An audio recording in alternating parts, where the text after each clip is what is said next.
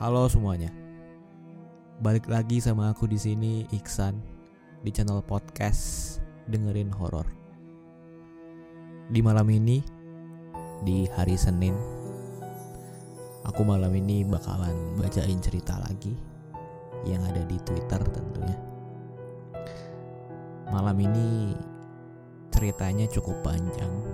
Jadi aku saranin buat temen-temen cari tempat yang nyaman buat dengerin podcast ini senyaman-nyaman mungkin. Oke, jadi treat treat ini berjudul kesurupan dan cerita di balik sebuah ambisi. Treat ini ditulis oleh akun Twitter @asa Kasena. Jadi cerita ini merupakan dibalik uh, kegiatan KKN di tahun 2019 kemarin. Ini tuh kisah nyata penulis dan kisah nyata adik tingkatnya ketika mereka melaksanakan KKN di tahun 2019. Seluruh nama tokoh yang terlibat aku samarkan biar nggak jadi hal yang nggak diinginkan di kemudian hari. Pagi itu, akhir September tahun 2019, mahasiswa yang mau berangkat KKN berkumpul di, so di samping audit. Mempersiapkan segala macam peralatan dan kebutuhan yang akan mereka bawa ke posko masing-masing. Mereka tampak sibuk dan senang sambil sesekali foto-foto. Sementara aku dan kawanku yang aku panggil sobat kufur mendatangi tiap kelompok mereka yang belum ada kendaraan buat mengangkut barang-barangnya ke posko. Kebetulan kita ada mobil bak.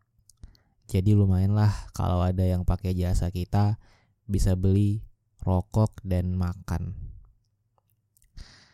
Di situ secara kebetulan aku ketemu sama adik tingkatku. Islan namanya. Cewek Sunda yang gak aku sangka bakal mengalami nasib cukup menegangkan. Kelak di poskonya. Ngapain lu mas? Mutar-mutar terus. Tanya Islan. Ini lagi nyari penumpang buat diantar ke poskonya. Oh iya, kamu udah ada kendaraan, Is? Tanyaku sambil duduk di sampingnya. Udah ada saya mas. Lagian rata-rata udah ada semua yo. Karena kita udah pesan mobil jauh-jauh hari. Oh lagi itu toh. Kalastar dong aku. ya udah, saya lanjut cari penumpang ya. Ngomong-ngomong, kamu posko berapa? Posko 30 mas. Bukan posko asli. Nanti safari ya mas. Awas lu gak dateng. Maksudnya safari ini mungkin Disuruh buat mampir kali ya? Iya gampang. Nanti asal sediain kopi. Jawabku sambil nyelonong pergi mencari penumpang udah jadi budaya bagi kampus kami kalau ada adik dan kakak tingkat yang satu organisasi atau kenal, maka kita akan safari ke poskonya. Meski sekedar menjenguk dan makan-makan. Hari berganti minggu, aku gak terlalu mikirin safari ke Islan. Selain karena poskonya yang lumayan jauh, aku juga anak yang mageran buat berpergian. Terlebih kawan seangkatanku belum ada yang ngajak safari KKN ke adik-adiknya. Sampai pada suatu malam, aku dan beberapa adik tingkatku yang indigo pergi ke angkringan. Aku seneng ngopi sama mereka. Meski aku paling berumur, seneng aja rasanya dengar cerita-cerita soal pengalaman mereka tentang hal-hal mistis. Ya, kadangkala mereka juga minta tolong dan saran soal sosok-sosok yang rewel, baiknya harus diapain. Bagiku, orang seperti mereka harus diayomi, diarahkan dan didengarkan keluh kesahnya. Biar mereka nggak merasa terkucilkan dan makin menerima atas apa yang ada dalam dirinya seutuhnya. Mereka itu unik, meski nggak jarang juga dicibir orang karena dituduh gila, dipandang aneh, bahkan dibilang musyrik karena udah kerjasama dengan jin. Halusinasi alam bawah sadar memang sering kali terpicu dan begitu aktif ketika orang-orang menginginkan punya kelebihan secara instan seperti anak indigo, starseed, spiritual, dan lain-lain. Mereka bermain dengan sesuatu yang tak mereka pahami dan lihat, baik oleh mata ketiga yang letaknya di belakang kepala dan rosok yang tak pernah mereka asah kepekaannya. Bentar-bentar. Mata yang ketiga di belakang kepala dan rosok. Hmm. Menarik. Aneh memang ketika orang-orang yang punya kelebihan dan keistimewaan pengen hidup normal seperti manusia kebanyakan. Mereka justru ingin bisa melihat makhluk tak kasat mata. Hanya untuk sekedar gaya-gayaan. Hidup memang soal mencoba hal yang baru, tapi sayangnya gak bisa kita dapat secara instan. Berbeda dengan anak-anak yang punya keistimewaan sejak kecil Mata ketiganya terbuka sampai dia dewasa. Dari mulai matanya sipit sampai yang terbuka lebar dan bercahaya. Semua tergantung pada dari siapa dan mana ia berasal.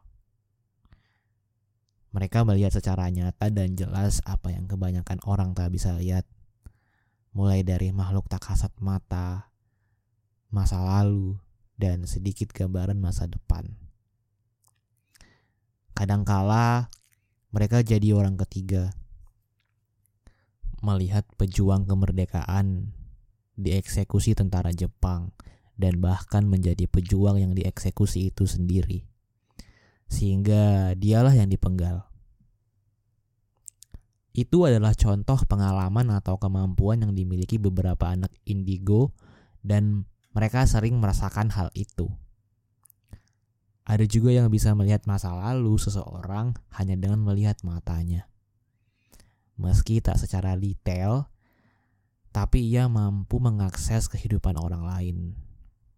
Padahal bukan orang yang ia kenal. Kemampuan yang seperti inilah yang tak bisa dimiliki oleh orang-orang yang mengaku bisa. Selain mata ketiganya yang tertutup, juga rosonya yang tak peka sebab tak pernah diasah. Sementara anak indigo langsung diberikan kemampuan tersebut oleh Tuhan tanpa perlu pengakuan bahwa dia bisa dalam tanda kutip bisa melihat hal-hal seperti itu. Sudah kenyang aku rasanya mendengar curhatan mereka di angkringan malam itu mulai dari si Germo yang sar yang sering didatangi sosok korban kecelakaan sampai didatangi pengantin Gunung Merapi. Kamu gak jijik apa mo? Didatangin sosok korban kecelakaan. Secara kan pasti datang dengan tubuh yang hancur. Tanyaku sama si Germo. Panggilan akrabku karena dia memang mirip Germo. Kemudian Germo membalas. Dijik lah cuk. Tapi ya gimana lagi, udah kayak gini ya dari dulu. Bayangin aja, aku lagi makan, terus tiba-tiba ada sosok yang habis kecelakaan datang. Katanya dia kelindes truk. Gimana nggak jijik coba? Mana bau anjir lagi. Terus orang-orang kok malah pengen bisa lihat mereka ya? Padahal nyiksa banget ya mas. Jawab Germo sambil mengepulkan asap rokok di antara apitan jemarinya. Adik tingkat cewek yang hobinya sambat dan gak ada sopan santunnya sama aku. Hahaha, rasain. Enak kan makan ditemenin doi daripada sendirian. Iya enggak? Ya gimana mau nanya? Sorry. Ya gimana mau namanya juga obsesi. Oh, sorry, sorry. ya gimana mau? Namanya juga obsesi. Belum aja orang-orang ngerasain kayak gitu atau misal dia lagi pup nih ya, terus diliatin sama tuyul. Aku yakin mereka pasti nangis. Jawabku sambil sesekali ngakak. Iya yo mas, apalagi misal mau tidur terus di atas wajahnya persis ditemenin sama kuntilanak yang lagi melotot. Karena kan kalau mereka emang matanya kebuka pasti ngalamin hal itu sebagai gemblengan buat dia sebelum melihat sosok-sosok yang lebih serem. Ya tapi aku juga nggak tahu sih, mungkin ada yang nggak perlu melewati fase itu. Terus menurut Mas Amar, Gimana tuh pandangannya sama orang yang mengaku keturunan kerajaan tertentu? Timpal Holil, laki-laki yang punya perawakan besar dan masih sering emosian karena belum terlalu bisa ngendaliin satrionya. Hmm, udah tahu nih arah yang mau ke mana. Celetuk si Chun sambil melirikan matanya ke arah si Lady cewek berkacamata yang katanya bisa mengetahui orang itu keturunan dari mana secara tepat dan tepat. Lady ialah nama yang dia sematkan ke satrionya. Tapi kami sering memanggil cewek itu Lady sedikit mengejek. Kata dia, Lady ini cantik, baik, dan sakti. Meskipun dalam kacamata pandanganku, Lady hanyalah mbak-mbak kunti bertaring dan compang-camping pakaiannya. Lady ini memang orang yang sangat berambisi dan terobsesi dengan hal-hal mistik. Sayangnya, gak didukung sama kemampuan dia yang ala kadarnya. Seorang cewek indigo yang hanya bisa melihat makhluk yang terhitung masih rendah.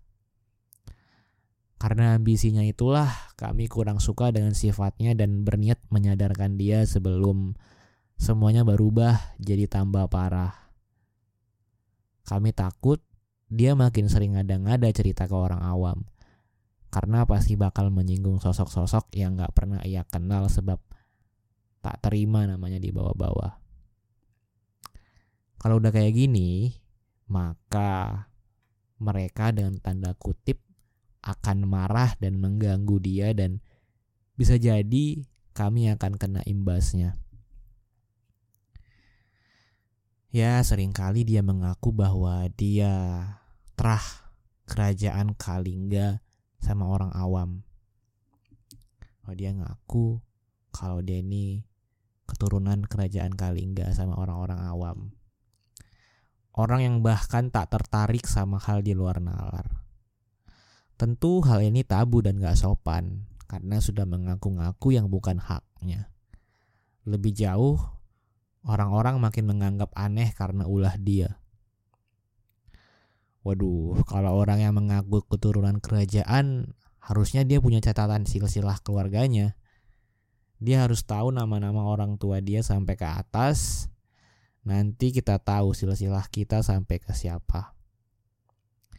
Lagian kerajaan kan bukan cuma tentang raja, patih, dan hulu balang. Ada rakyat, ada rakyat biasa, ada pedagang, ada petani, ada empu, ada sastrawan, dan lain-lain. Lah kalau dia ngaku keturunan kerajaan itu, mbahnya dulu posisinya apa nih di kerajaannya? Ya sah-sah aja sih, tapi kok orang yang tapi kok orang-orang ngakunya dia keturunan raja nih? Pati ini kok nggak ada yang ngaku dia keturunan keturunan resi? Keturunan empu? Keturunan pedagang? Apa gengsi atau gimana? Atau sebenarnya halu terus ngada-ngada cerita biar orang lain segan dan menghormati dia? Menurutmu gimana Lady Jawabku sedikit panjang karena memang mau nyindir dan sekaligus ingin tahu apa yang dia pahami soal terah tanda kutip. Kok aku sih mas? Aku kan gak tahu apa-apa. Jawab Lady sambil ketawa dan merendah. Ya elah, udah apa jangan sok merendah. Kamu kan sering bilang kalau kamu dari kerajaan Kalingga ke orang-orang. Sosokan gak tahu apa-apa lagi kamu. Ceplos germo dengan nada tinggi. Ya menurutku sih emang kita semua dari keturunan kerajaan mas. Karena kan dulunya banyak kerajaan di Indonesia. Tapi kalau aku memang keturunan Raja Kalingga. Lady menjawab dengan cukup yakin. Gila. Kamu bisa langsung tahu gitu ya, hanya dalam seminggu. Karena minggu kemarin kamu cerita ke aku dan bilang nggak tahu leluhurmu siapa. Iya mas, aku udah banyak belajar seminggu ini. Di sini kan yang paling tua aku, yang kemampuan paling hebat itu aku. Terus Prabu, terus Encun, terus Mas Gatot, terus Mas Amar, Germo, dan paling nggak bisa itu Holil. Kemudian kami pun kaget bukan main mendengar omongan Lady. Lantas beradu pandang sambil ngedumel. Padahal kita tahu kalau dia itu adik kelasku. Kenapa dia bilang yang paling tua? Kenapa juga dia membandingkan kehebatan satu sama lain? Terus kok bisa dia jadi sangat hebat hanya dalam seminggu? Gumamku sambil mengumpulkan asap rokok. Cun, cun, yang dia maksud Prabu siapa? Tanyaku lewat WhatsApp. Gak tahu gua cuk. Edan ya anak. Balas Cun yang sesekali masih berbisik sama Germo dan Holil. Maksudnya kamu yang paling tua itu apa, Let? Kan kamu angkatan 18. Kan kerajaanku paling tua mas daripada kerajaan kalian. Jadi aku juga yang paling hebat. Se se se se emangnya kamu tahu kita semua keturunan dari mana? Sampai kamu bilang begitu? Tahu mas. Itu di atas kepalamu ada benang. Nanti ikutin aja benangnya. Bakal sampai kok ke kerajaan dan leluhur kita. Buset, benang? Emangnya aku keturunan dari siapa, Lat? Tanya aku. Lady tak langsung menjawab. Agak lama dia membuka HP-nya dan sesekali memejamkan mata seolah sedang menembus alam batin. Mas Amar itu keturunan Prabu Surawi Sesa. Dia pernah perang 15 kali di masa pemerintahannya. Dia ganteng banget loh mas. Itu dia di belakang Mas Amar. Kemudian penulisnya kaget mendengar tuturannya. Dan secara refleks melihat HP-nya. Aku lihat dia sedang membuka Google. Lantas dia langsung menyembunyikannya. Aku dan yang lain hanya geleng-geleng kepala sambil memuji bahwa dia keren. Dia juga menyebutkan leluhur Germo yang katanya seorang pelacur masa kerajaan, Khalil, dan Chun berasal dari mana. Sebelum akhirnya para leluhur kami rawuh dalam tanda kutip. Beliau-beliau marah dan wajahnya merah padam menatap sinis ke arah cewek itu. Bagi beliau-beliau, dia telah serampangan menilai. Tidak sepantasnya mengaku-ngaku hal yang bukan ranah dan sama sekali tidak dia kuasai. Apalagi telah salah menyebutkan leluhur. Belum lagi banyak sosok gaib negatif yang tiba-tiba datang karena merasa tertarik sama pembicaraan kami. Terlebih mereka penasaran kenapa ada banyak sosok asing yang tiba-tiba datang. Mereka ingin menjajal kemampuan kami. Sampai akhirnya terjadi peperangan dengan leluhur kami. Aku dan Chun sejenak mengheningkan diri, menembus alam lain sambil berusaha tak terlihat mencolok. Kolil, aku suruh jaga Germo karena terlihat akan kesurupan. Sementara Lady terlihat kebingungan dan bertanya, "Ada apa ini? Kok pada diem? Emang ada yang datang ya?"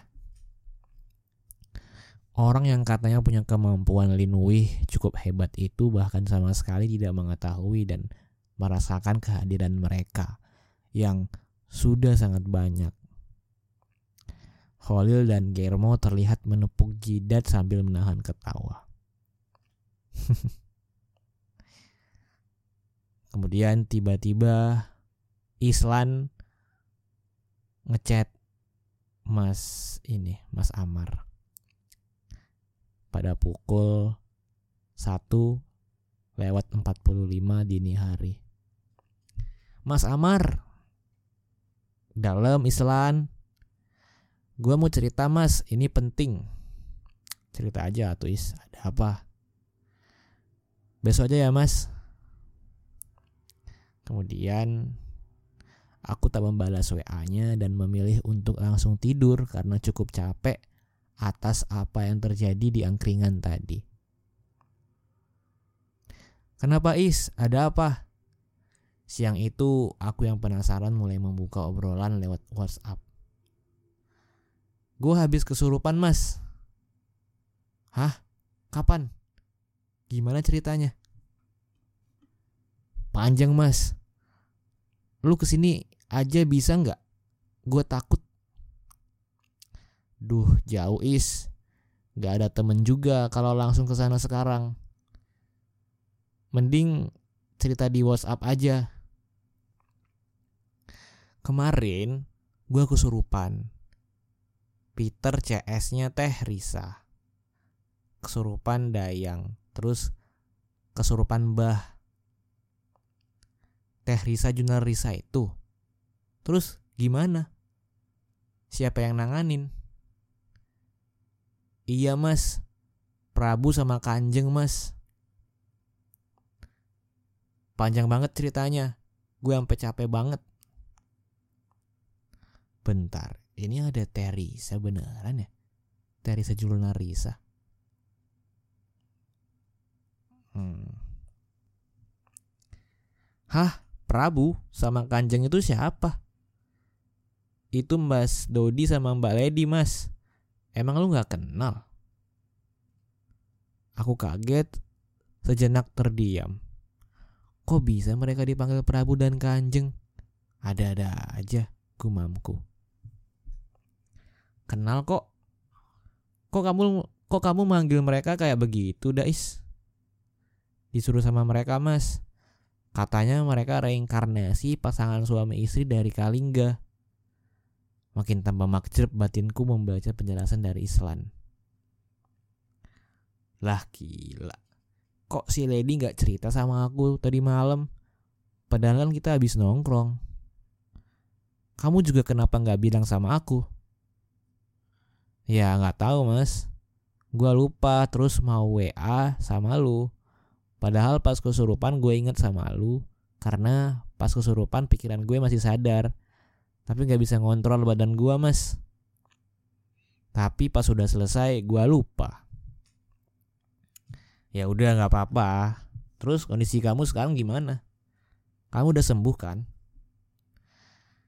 Nggak tahu mas. Aku masih capek. Tadi aja habis kesurupan bah lagi terus dikeluarin sama Rara anak posko gue Duh, kok bisa kesurupan lagi sih? Tandanya belum bersih dong. Oh iya, ngomong-ngomong, Mbah siapa sih? Itu loh mas, Mbah Macan. Katanya dia mbah gue. Lah, kok bisa mbah kamu macan? Gak tahu, kata Prabu sama Kanjeng, dia mbah gue, makanya gak dihilangin katanya buat jaga gue. Is, is. yang namanya simbah itu jagainnya nggak bakal masuk ke tubuhmu karena bakal bikin kamu tambah parah.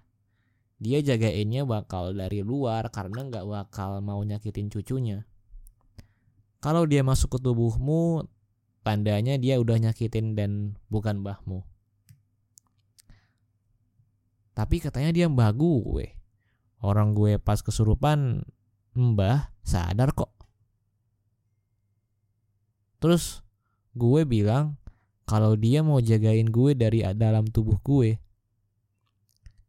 Kemudian Islan menjelaskan semuanya dari awal pelan-pelan. Aku masih kaget dan sesekali emosi.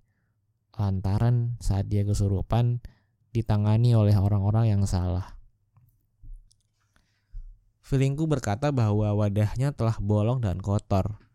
Sebab seperti yang dia bilang bahwa dia bukan hanya kesurupan sekali dua kali tapi beberapa kali dengan puluhan sosok-sosok yang berbeda masuk ke tubuhnya. Apalagi dia dita dia ditangani oleh yang bukan ahlinya. Ibarat orang kena kanker tapi dikasih resep oleh dokter sakit gigi. Maka kanker itu justru akan lebih menjalar dan tambah menjadi.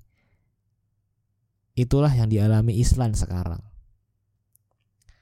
Kenapa juga saat itu si Lady meminta anak posko Islan memanggilnya Kanjeng dan Dodi disebut Prabu?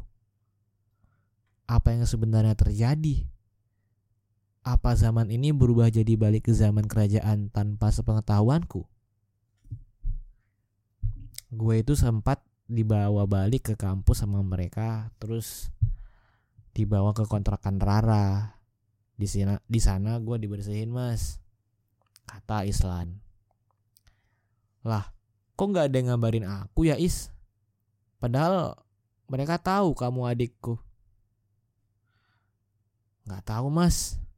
Pokoknya si Ikhwan itu pas gua kesurupan Simbah, dia masukin macannya ke tubuhnya terus gelut sama gua cuk. Hah? Gelut gimana? Ya gelut dia narik yang ada di gua terus sambil meraung kayak macan gitu. Gue juga sama. Terus datang Mas Gatot.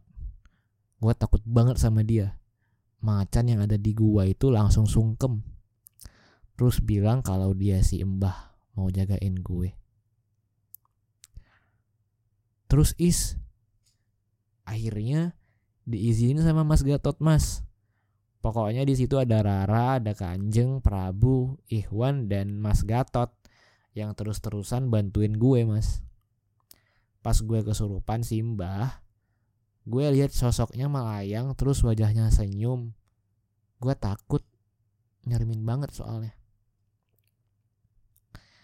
Sore itu kampus masih cukup ramai. Aku yang masih penasaran soal kejadian yang menimpa Islan dan beberapa orang itu segera mencari tahu lebih dalam. Aku meminta Ikhwan menemuiku di taman dekat kantor fakultas. Di sampingku ada Ardian, teman seangkatan dan satu organisasi.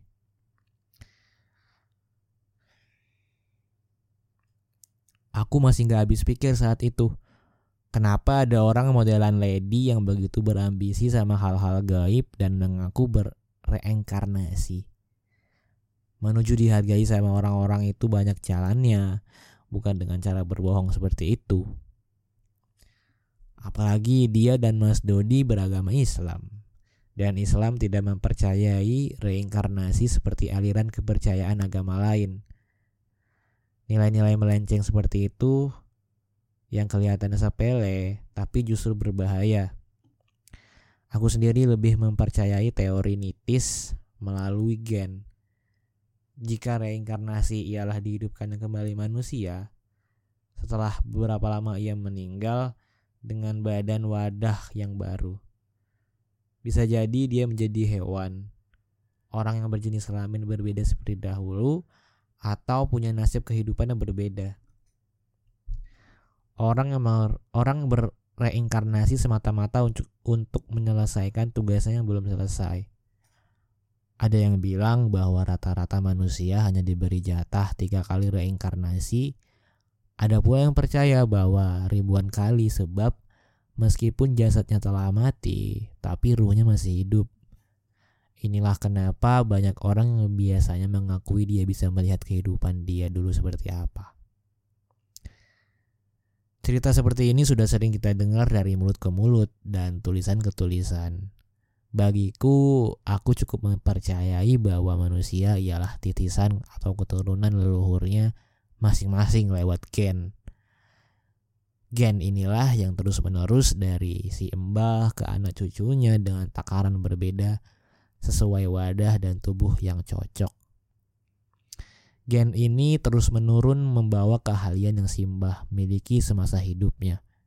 Jika ada anak yang memiliki wadah yang cocok dengan gen simbahnya, maka prosentasi gen dia lebih besar daripada saudara-saudaranya dan akan memiliki kemampuan yang hampir serupa dengan leluhurnya. Maka berarti ada banyak gen dalam tubuh manusia atas hasil perkawinan silang leluhurnya. Orang yang lahir di Jawa, Sunda, Madura, dan lain-lain belum tentu darah dia tulen sesuai sukunya. Bisa jadi sebaliknya, sebab gen yang dia bawa bukan hanya Jawa. Sunda, Madura, tapi juga membawa gen dari suku atau bahkan negara lain sesuai hasil silang pernikahan leluhurnya dulu. Itulah kenapa kadang manusia memiliki penggalan memori ratusan atau ribuan tahun lalu, sebab ada gen leluhurnya yang masih membawa serta memorinya saat masih hidup dan prosentase gen sekecil apa pun bisa kita akses meskipun kadang tidak sengaja. Menarik juga ya, jangan-jangan yang gue sering alami kayak deja vu itu gara-gara leluhur gue ya. Bagiku, ruh setelah manusia meninggal berada di samping Tuhannya. Tanpa kembali Tuhan, kasih ruh itu jasad. Sebab kesempatan hidupnya di dunia hanya satu kali. Begitulah sampai hari pembalasan tiba. Aku menceritakan ulang pada Ardian atas, atas apa yang terjadi sama Islan dan respon dia hanya ketawa ngakak mendengar peraturan penuturanku soal cewek bernama Lady itu. Tapi mimik wajahku masih serius ada banyak yang tak mereka pahami atas apa yang sudah terjadi. Biar gimana pun, Islan ialah adik tingkat jurusanku dan dulu pernah jadi pengurus organisasi ekstra bareng. Apalagi dia juga masih satu rumpun sama aku, yaitu orang Sunda. Jadi aku udah menganggap dirinya adalah adik kandungku sendiri. Makanya aku kesel ketika orang-orang seperti Lady ini justru bikin dia tambah terjebak dalam masalah yang gak sepele. Kemudian tiba-tiba Ikhwan datang sambil menyodorkan tangannya mengajak salaman. Mas Amar, Mas Mar, Mas Ardian sambil menyodorkan tangannya buat salaman. Sini duduk Wan, aku mau tanya-tanya. Ada apa mas? Tumben ngajak ketemu. Mending kamu sekarang ceritain aku soal Islan Wan. Akhirnya Ikhwan bercerita dari mulai pertama kali dia dihubungi Lady buat membantunya menyembuhkan Islan sampai dia bilang bahwa macannya dititipkan ke Islan buat menjaga sebab disuruh Lady. Aku tambah terkejut ketika Ikhwan mengatakan bahwa dia adalah kakak kandung Islan dulunya atau reinkarnasi. Dan hal ini masih diberitahu oleh orang yang sama, Lady. Loh, macanmu di sini kok Wan? Itu ada di kamu. Ngawur kamu. Terus yang di Islam macan punya siapa mas selain Simbah itu? Karena kata mereka ada dua macan di Islam. Sejenak aku terdiam. Batinku meraba sama samar tempat KKN Islan. Aku lihat dia sedang duduk di kamarnya, di depan dan belakang dia ada dua macan berwarna putih dan loreng. Tapi macan itu justru merah, Tapi macan itu justru marah dan gak terima saat aku melihatnya. Auranya jahat dan penuh tipu muslihat. Dua macan itu senyum menyeringai, tanda bahwa dia meremehkanku dan siap untuk menyakiti Islan kapan pun. Maksudnya apa? Apakah kamu kakak kandungnya?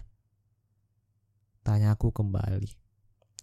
Itu mas, kata Lady dulunya kita tuh kakak adik. Aku kakaknya, terus reinkarnasi jadi kayak sekarang. Ada-ada aja kamu nih.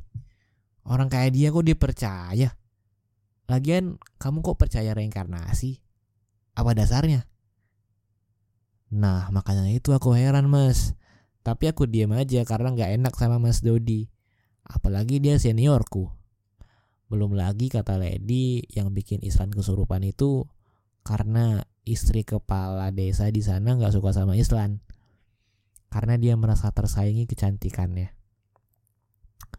Terus dia ngirimin baha, terus dia ngirimin barang jelek biar Islan dan teman-temannya diganggu mas. Terus ada sosok yang masuk ke Islan mengaku suruhan ibu itu mas. Banyak banget ya. Penjelasan Ikhwan bikin mataku sedikit terbelalak. Jantungku berdegup tambah kencang. Ardian terlihat kaget. Kami sejenak terdiam saling berdadu pandang. Tapi kami justru tak langsung mempercayai alasan Islam kesurupan karena hal seperti itu. Kami tahu kemampuan orang bernama Lady itu tak seberapa. Tak mungkin rasanya sasmitanya mampu menjangkau alasan-alasan yang ada di balik masalah ini. Apalagi setelah apa yang dia ucapkan dan berbuat hampir semuanya mengada-ngada. Aku punya perasaan bahwa dia sedang mengarang masalah lagi. Entah untuk mengadu domba pihak desa dengan kampus atau memang dia tertipu muslihat jin yang memfitnah istri kepala desa tersebut. Sebab hal ini berbahaya karena mereka belum bisa membedakan mana tipe muslihat atau perkataan yang jujur dari demit. Angin sore itu tambah berdesir, seolah banyak sosok yang mengawasi percakapan kami dari kejauhan dan seperti menyimak dengan seksama. Jika masalah ini tak segera diselesaikan dan dicari benang merahnya, aku takut semua makin kacau dan omongan tentang istri kepala desa yang tak suka dengan Islam itu makin menyebar. Udah gini aja Mar. Malam ini kita ke poskonya. Aku rasa Islam masih belum bersih. Aku punya feeling gak enak sama dia. Ya sekalian ngopi-ngopi di sana kan enak, dingin hawanya. Ajakan dia sedikit membuatku lega, sebab ada orang yang dengan senang hati membantuku, apalagi itu Ardian. Dia punya kemampuan yang lumayan buat menghiling Islam nanti. Tapi karena poskonya berada di daerah pegunungan, aku harus mengajak temanku yang lain biar rame dan tidak terlalu menegangkan. Akhirnya malam itu juga kami berangkat ke poskonya. Aku, Ardian, Robi dan Afnan berangkat pukul 20 lewat 00 waktu Indonesia Barat. Menembus hutan dan tanjakan demi tanjakan. Makin ke atas suhu udara semakin dingin dan jalanan terasa sudah tidak terlalu ramai. Kabut tipis pelan-pelan turun dan di balik itulah sosok-sosok bermata merah menyala mengikuti tiap pergerakan dan menyambut kedatangan kami sampai ketika tiba di posko Islam. Rimbunan pepohonan tepat berada di depan poskonya. Suasana pedesaan begitu kental. Sementara entah kenapa kabut yang turun semakin menebal. Setelah memarkirkan motor kami, aku nggak langsung masuk ke dalam seperti teman-temanku. Aku sejenak mengheningkan diri membaca doa supaya Islam tidak bisa melihat atau merasakan sosok di balik punggungku yang sedang marah. Tapi ternyata percuma. Dia langsung menjadi histeris, lantas menangis ketika kedua bola matanya persis menatap wajahku. Lalu kedua telapak tangannya menutupi wajahnya sambil sesekali berteriak dengan suara yang berat. Lungoh kue. Artinya tuh kayak apa ya? Lungoh kue. Keluar kamu ya. Iya sih. Entah kenapa Gatot ternyata sudah ada di posko Islam. Dia seperti begitu antusias mendengar eh dia seperti dia seperti begitu antusias membantu Islam. Karakter dia memang demikian ketika ada orang kesurupan entah di mana pun dan siapa pun. Gatot lah orang yang pertama kali akan disuruh buat menyembuhkan dan dia selalu punya kesenangan tersendiri menghadapi kondisi itu. Sehingga karena itulah kami lebih sering memanggilnya Mbah Dukun. Weh, diam kamu mbah. Gak usah marah. Itu Mas Amar, temanku. Ucap Gatot sambil menunjuk wajah Islan. Seketika itu juga dia mensembuh. Aku dan Ardian lagi-lagi refleks dan beradu pandang sambil bilang, Wih, kami dan yang lain salaman sama anak-anak posko termasuk ke Gatot dan Ilham teman satu jurusan Islam yang ikut menemaninya. Mas, kok ke sini nggak bilang? Tanya Gatot. Loh, kenapa harus bilang? Islam kayak gini aja kalian sama sekali nggak cerita ke aku. Mas, aku takut. Aku kenapa sebenarnya? Yo, aku nggak tahu, Tois. Tanya Gatot coba. Dia kan yang nolongin kamu. Masa aku tadi sore tuh pas di kamar tiba-tiba ngerasa ada macan gede banget datang mas Dia kayak ngawasin aku dari jauh terus aku muntah Mata Islam begitu kelelahan dan seperti linglung saat dia bercerita Gak usah takut. Itu tadi aku sama satrio aku lagi mantau kamu. Jawab singkat. Mas, tadi itu aku kesurupan dayang gara-gara semalam WhatsAppan sama Kanjeng, katanya dia. Katanya dia, dia tuh ngirim dayang buat jaga aku. Tapi kok malah bikin aku kesurupan lagi. Terus aku nari sambil tiup-tiupin telapak tanganku. Udah, udah lain kali kamu tolak ya kalau dia nawarin bantuan. Kenapa mas? Dia sebenarnya siapa sih? Terus Prabu itu siapa? Kok ngaku-ngaku reinkarnasi pasangan suami istri dari raja dan permaisuri kerajaan kali? Enggak. Katanya dia dulu katanya dia dulunya Ratu, Ratu Sima. Westo, nanti kapan-kapan aku jelasin. Sekarang kamu cerita kemarin kesurupan apa aja. Banyak mas. Aku juga kesurupan Peter CS, Teresa. Itu ada videonya di Rara. Aku lantas melihat videonya, wajahnya begitu pucat saat dia kesurupan. Puluhan sosok menempel dan berganti-ganti di tubuhnya. Mereka seolah-olah memperebutkan sesuatu yang ada dalam diri Islan. Aku dan yang lain menyeruput kopi dan sebat santai sambil memikirkan siapa atau apa yang harus dilakukan untuk membersihkan Islan. Sementara masih ada beberapa sosok yang berdiam diri di dekat Islan, mulai dari macan, ular, dayang, sampai anak kecil. Kami juga sedikit membahas apa yang diceritakan Ikhwan tadi soal istri kepala desa yang katanya iri sama Islan. Keadaan tambah mencekam ketika banyak sosok yang datang begitu saja saat kami menyinggung nama orang yang cukup terpandang di desa ini. Apakah hal itu menunjukkan bahwa mereka nggak terima ketika nama junjungannya dibawa? Atau cuma sekedar tipu muslihat biar kami tambah seujon terhadap beliau? Saat kami begitu asik ngobrol satu sama lain, sementara secara diam-diam aku dan Ardian membersihkan Islan, tenang dan tanpa menarik perhatian orang lain. Tiba-tiba suara knalpot motor terdengar berhenti di parkiran motor.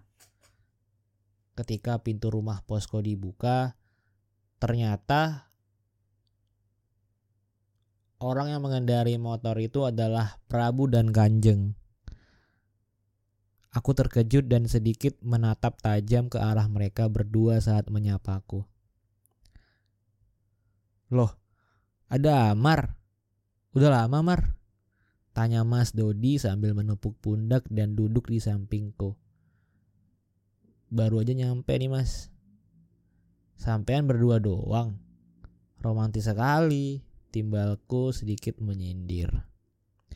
Iya Mar, kalian kok nggak ngajak aku? Tahu gitu bareng-bareng aja tadi. Ucap dia sambil menyeringaikan bibirnya. Dadakan ini mas, aku baru tahu kalau Islan kemarin kesurupan. Kok kok nggak pada bilang ke aku ya mas? Tanyaku sedikit naik nadanya. Aku aja kemarin dikasih tahu sama Dodi dan Lady Mar. Tak kira kamu udah tahu.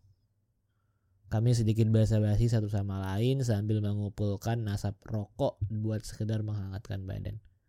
Sementara Lady sendiri tadi cuma diem. Tak banyak bicara seperti yang sudah-sudah ke Islan. Ini gimana mas? Ini gimana enaknya mas? Tanya Gatot menghampiriku di depan posko.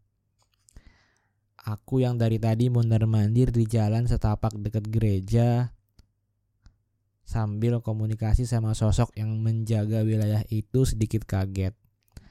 Aku memang suka melihat atau melakukan sesuatu secara diam-diam. Entah Gatot tahu apa yang sedang aku lakukan atau tidak, Akhirnya aku memberi saran apa yang harus mereka lakukan. Gatot, Lady, dan Mas Dodi aku suruh untuk membersihkan Islan, mengambil energi negatif yang masih banyak tersisa di tubuhnya. Sementara Ardian, aku suruh mengambil apa yang gak terambil sama mereka. Dan aku sendiri menutup bolongan di wadah Islan biar tidak ada sosok yang masuk dan menguasai kembali tubuh Islan. Teman-temanku yang lain aku suruh berdoa dan baca ayat kursi sebanyak-banyaknya tanpa rasa takut. Saat kami melakukan itu secara bersamaan, Gatot menggerakkan tangannya seolah-olah sedang mengeluarkan ajian tertentu sambil menarik sesuatu dari tubuh Islan. Aku cuma tersenyum sama Ardian, sebab di mata kami dia sedang tidak menarik apa-apa. Begitu pula Mas Dodi dan Lady. Tangannya menarik pelan-pelan yang katanya beberapa sosok bandel. Meski lagi-lagi mereka tak menarik apa-apa, justru sosok yang datang tambah berkali lipat banyaknya. Matanya merah dan sedikit mengeran menatap ke arah kami dari balik rimbun pohon yang ada di depan poskonya. Rupanya setelah aku selidiki di sana ada batu merah siam yang terkubur agak dalam. Dengan kata lain, tempat ini adalah sarang mereka. Hari berlalu tak terdengar kabar kalau Islan kembali kesurupan. Sebab kali ini dia aku suruh untuk langsung mengabari aku jika terjadi hal serupa. Mbah Macan yang mengaku leluhurnya dan sosok lain yang bandel, aku ambil dan buang ke tempat khusus supaya tidak balik lagi. Isu yang beredar soal istri kepala desa yang tidak menyukai Islam karena merasa kalah cantik hanyalah tipu daya jin belaka. Untungnya kabar ini tidak sampai di telinga warga. Jika mereka tahu, pasti akan gaduh dan menimbulkan masalah. Begitulah jin. Mereka menyerang segala sisi psikologis dan alam bawah sadar manusia sehingga saling berburuk sangka dan satu sama lain. Tak jarang manusia tertipu dengan muslihatnya dan menjadi bidak catur yang hatinya dikuasai nafsu untuk saling membenci. Semua bergantung pada Islam. Jika ia masih penasaran soal sosok yang kapan hari merasukinya atau sekedar ingin tahu wujudnya, maka tak dapat dihindarkan lagi bahwa dia pasti kesurupan. Lantaran dia membangun kembali akses yang sudah kami putus dengan mereka. Tak bisa dipungkiri memang, beberapa kali aku menemui orang kesurupan itu susah sekali disembuhkan sebab mereka mereka merasa penasaran dengan sosok-sosok halus ini. Padahal sembuh dan bersih tidaknya seharusnya itu tidak bergantung pada orang yang menangani, tapi dimulai dari diri sendiri untuk tak sesekali penasaran dan ingin mengetahui kehidupan mereka sekecil mungkin. Rasa penasaran ini seperti sebuah lilin dalam ruangan yang gelap. Otomatis akan dikerumuni laron atau binatang-binatang yang kecil di sekitarnya. Aku begitu sering menemui kasus seperti ini karena bukan sekali dua kali berurusan dengan orang kesurupan. Bahkan di suatu acara organisasi, belasan pesertanya mengalami kesurupan. Mulai dari yang teriak-teriak sampai menari layaknya seorang sinden. Biasanya hal ini dipengaruhi oleh faktor kecapean, ketakutan, banyak pikiran, dan melamun. Sehingga mudah bagi jin mengontrol alam bawah sadarnya. Selesai Isya, HP ku berdering, ditelepon sama Rara, teman seposko Islam. Aku langsung berpikir bahwa ada sesuatu yang gak beres terjadi. Benar saja, Rara cerita bahwa Islam kembali kesurupan, dan seperti kemarin yang masuk seolah berganti-ganti sosok tanpa henti. Aku mendengar Islam menangis sambil menyebut namaku dan meminta tolong beberapa kali hingga aku disuruh Rara segera ke sana karena dia tidak tahu bagaimana mengatasinya. Akhirnya mau gak mau meskipun jarak dari kontrakanku ke poskonya sekitar satu jam lebih, akhirnya aku berangkat ke sana ditemanin Ardian. Di tengah perjalanan kami kerap diganggu oleh mereka. Mulai dari motor yang tiba-tiba oleng dan susah dikendalikan sampai ada kepala yang tiba-tiba jatuh dan bergelinding di samping kami. Sosok-sosok yang lain juga kerap mengikuti aku dan Ardian di belakang. Mereka tertawa dan ada yang berdesis seperti ular. Aku dan Ardian hanya ikutan tertawa menghibur diri kami sendiri meskipun sebenarnya juga merasakan takut. Wajar saja, sebab jalanan mulai terasa sepi dan begitu dingin. Sosok-sosok itu terus mengikuti dan mengganggu konsentrasi Ardian yang menyetir. Akhirnya sampailah kami di posko Islam. Aku mengetuk pintu dan mengucapkan salam. Kemudian Rara membukanya dan langsung mempersilahkan masuk. Islan saat itu hanya tertawa kecil. Maaf ya mas, ngerepotin, hehe. Ucap Islan. Ngapa kamu? Katanya kamu kesurupan ya? Ucapku sedikit kesal karena sesampainya di situ, rupanya dia sudah sembuh. Gua tadi habis sholat, terus kata Rara tiba-tiba nangis. Kadang berdesis kayak ular, kadang ngomong kayak anak kecil. Pokoknya begitu dah. Ucapnya sambil melepaskan mukenanya. Terus, kok ini sudah sadar? Tanya Ardian. Gak tahu. Pokoknya tadi pas gue kesurupan, gue denger banyak sosok yang bilang gini. Heh, Amar udah mau sampai. Ayo balik, jangan di sini. Nanti dia marah. Terang Islan. Tatapannya tampak masih agak pucat dan kosong. Gimana Yan? Itu yang di luar kita hilangin aja po. Tanyaku sama Artian sambil nyeruput kopi. Iya ntar ya Mar, kita ngopi dan rokokan dulu lah ya, santai. Akhirnya kami ngobrol-ngobrol dan gibah soal Lady dan Mas Dodi. Entah apa motivasinya sampai mereka sejauh ini mengaku pasangan reinkarnasi dari Ratu Sima dan Raja Kartikeya Singa. Padahal kalau saling suka seharusnya jadian saja, tak perlu bawa-bawa embel-embel seperti itu. Dan akhirnya menimbulkan polemik yang cukup panjang. Semakin malam, udara yang begitu dingin menembus rumah tiga kamar kecil ini teman-teman poskonya yang penasaran soal metafisik sesekali bertanya dan dijawab Ardian. Sementara aku cenderung diam, lebih memilih menikmati rokok dan kopi serta mengamati keadaan di luar yang ternyata sudah sangat ramai dalam tanda kutip ya. Kabut yang mulai turun menambah kesan mistis tersendiri dalam benak kami. Teman-teman Islam yang mulai takut dan kedinginan lebih memilih tidur duluan. Ketika tiba-tiba suara gemuruh seperti hewan yang sedang berlari terdengar di plafon tepat di atas kepala kami, kami menatap satu sama lain dan Ardian sesekali menakuti Islan. Aku hanya tertawa karena Islan begitu ketakutan dan tampak nafas dia mulai berat. Lalu aku langsung menekan jari jempol tangannya supaya tak kesurupan. Dia kembali tenang dan tertawa kecil. Suara hewan berlarian terdengar beberapa kali di plafon.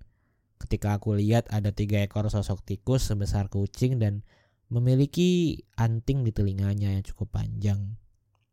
Aku agak heran sebab baru sesekali ini melihat sosok tikus seperti itu. Tikus-tikus ini rupanya sedang menguping pembicaraan kami. Mereka tampak dikirim oleh seseorang. Dia yang sedikit punya kemampuan dan kepo atas apa yang sedang aku dan Ardian lakukan di posko Islam. Lebih jauh, dia merasa cemburu atas kedatangan kami. Aku segera berkonsentrasi dan mencari tahu lebih jauh sementara Ardian aku suruh untuk mengusir sosok-sosok tikus itu. Agak lama aku mengawasi keadaan sambil menatap mata Islan. Rupanya ada satu akses yang di mana seseorang tengah menyukai Islan dan mengirim guna-guna berupa pelet. Rupanya dia Mas Ewang, orang yang membantu Islan saat dia kesurupan dan dibawa teman-temannya ke kampus. Aku sendiri tak mengenalnya. Kata Islan, dia alumni kampus kami, tapi beda fakultas. Saat Islan kesurupan, dia dibawa ke rumah Mas Ewang lantas dimasukkan ke kamarnya yang hanya diperbolehkan masuk saat itu hanya Islan dan Ikhwan. Kemudian kakek Islan ditali dan Mas Awang menyuruh Ikhwan duduk di atasnya. Jaga-jaga kalau Islan berontak. Sementara Mas Ewang mencekik leher Islan menggunakan kain jarik. Sambil bilang, Metu kowe metu. Islan yang takut dan sesak nafas akhirnya berontak dan menangis. Saat itu lanjut Islan bahkan dia tak merasa sedang kesurupan. Tapi Mas Ewang bukannya membersihkannya tapi justru seolah sedang menyakitinya. Tak lama berselang, Islan dilepaskan. Mas Ewang lantas bilang bahwa pintu enam dari wadah Islan sudah sudah terbuka dan sudah tutup. Jadi Islan tak perlu khawatir kesurupan lagi. Islan yang sewaktu itu menangis cuma mengangguk dan meminta diantarkan teman-temannya kembali ke posko. Aku yang mendengar ceritanya soal Mas Ewang merasa heran dan sedikit kaget. Baru kali ini aku mendengar orang yang menyembuhkan kesurupan dengan cara kasar seperti itu. Padahal seharusnya menggunakan cara yang sehalus mungkin dan justru kalau bisa jangan sampai menyakiti jinnya atau bahkan orang yang sedang kesurupan itu sendiri. Karena bukannya sembuh tapi akan menimbulkan masalah dan rasa traumatik sendiri. Baik bagi jin maupun korbannya. Jinnya akan balas dendam dan korbannya akan tambah lemah dari sisi psikologis ya. Oleh sebab itu, perlunya hati-hati dan upaya yang tepat dalam menangani orang kesurupan. Mas Ewang ini tampaknya menyukai Islan sebab setelah tikus-tikus itu pergi, diusir Ardian, dia kembali mengirimkan beberapa sosok yang lumayan kuat. Niatnya untuk menyakiti aku dan Ardian supaya cepat pulang dari posko ini.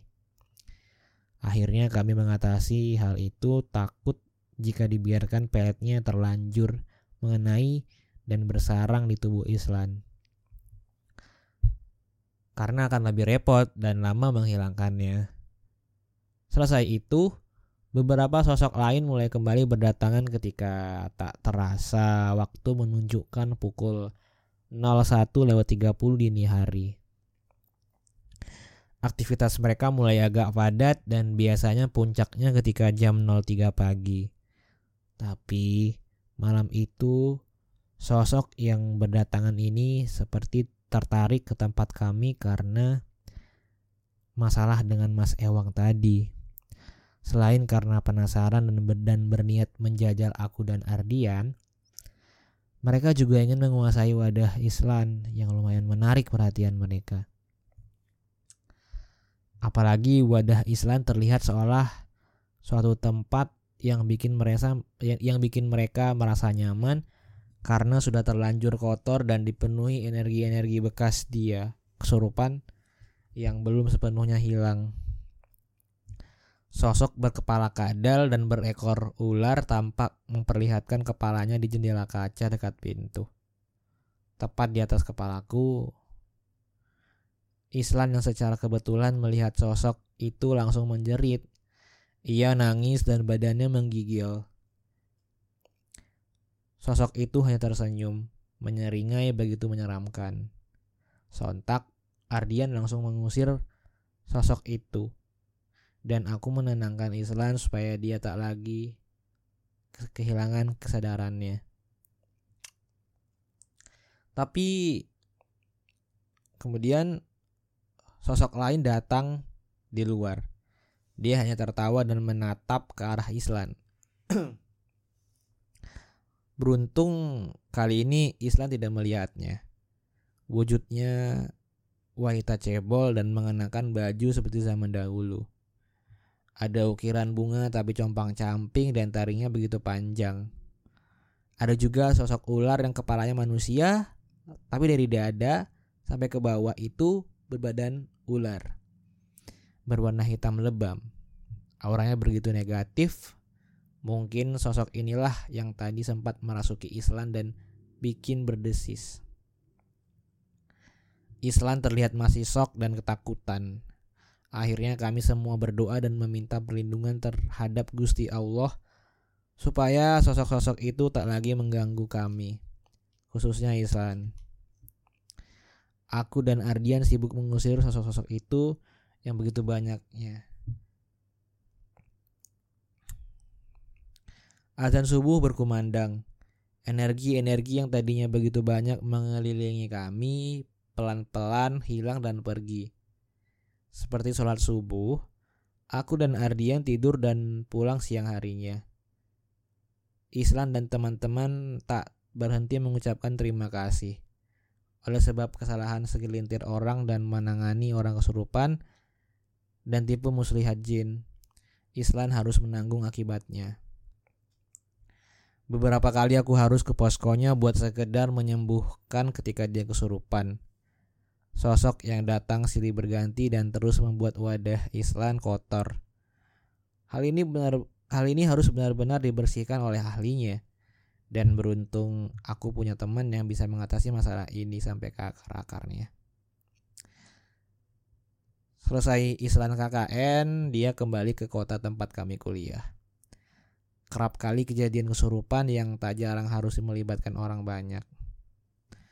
Buat sekedar memegangi Islam supaya tak mengamuk berlebihan, aku terus mendampinginya sampai dia benar-benar aman. Kejadian ini terus berlangsung sampai dua bulan lebih lamanya. Sampai aku sadar memutuskan buat meminta tolong dan dibersihkan secara total oleh teman dekatku. Selain itu, Islan dan aku kasih amalan supaya rutin dia baca setiap selesai sholat. Hal ini membantu dia untuk tak lagi kesurupan.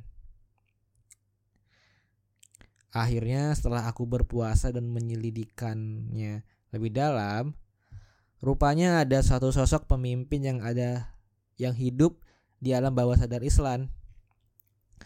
Sosok ini meminum darah Islam dan sering kali menantangku ketika Islam kesurupan sambil memukuli wajahku. Dia hidup begitu dalam di balik sisi gelap alam bawah sadar Islam. Sosok nenek tua yang cukup sepuh dan rupanya di masa dahulu adalah musuh bebuyutan leluhur Islam. Dia menuntut balas atas apa yang sudah terjadi di masa lalu dan sampailah ia mengganggu Islam. Setelah ketemu biang keroknya, akhirnya aku paksa sosok itu keluar dari dan meleburnya supaya tak lagi membuat masalah dalam kehidupan Islam. Semenjak hari itu, Islam sembuh dan tak pernah kembali kesurupan. Dia juga masih mengamalkan ayat-ayat Quran yang aku kasih. Tapi mari kita sejenak mendoakan kesembuhannya. Sekian trip dari saya. Mohon maaf apabila banyak salah kata dan ceritanya terkesan kurang memuaskan dan buru-buru. Terima kasih juga bagi pembaca yang sudah sabar menunggu jalan cerita ini. Wassalamualaikum warahmatullahi wabarakatuh. Baik, terima kasih teman-teman. capek juga satu jam ya kita berbicara tanpa henti ya. Udah teman-teman, terima kasih sudah mendengarkan channel podcast dengerin horor sampai habis. Aku cukup senang kalau teman-teman uh, sudah mau memfollow channel podcast ini atau sudah mau berbagi ke teman-teman yang lain dan aku juga cukup seneng kalau misalnya teman-teman aku yang dengerin ini di Apple Podcast buat memberi rating dan reviewnya dari kalian. Itu aja teman-teman buat malam ini. Terima kasih sekali lagi. Aku Iksan. Aku mau minta maaf kalau ada kesalahan dari yang keluar dari mulut aku. Ya. Ya udah, itu aja.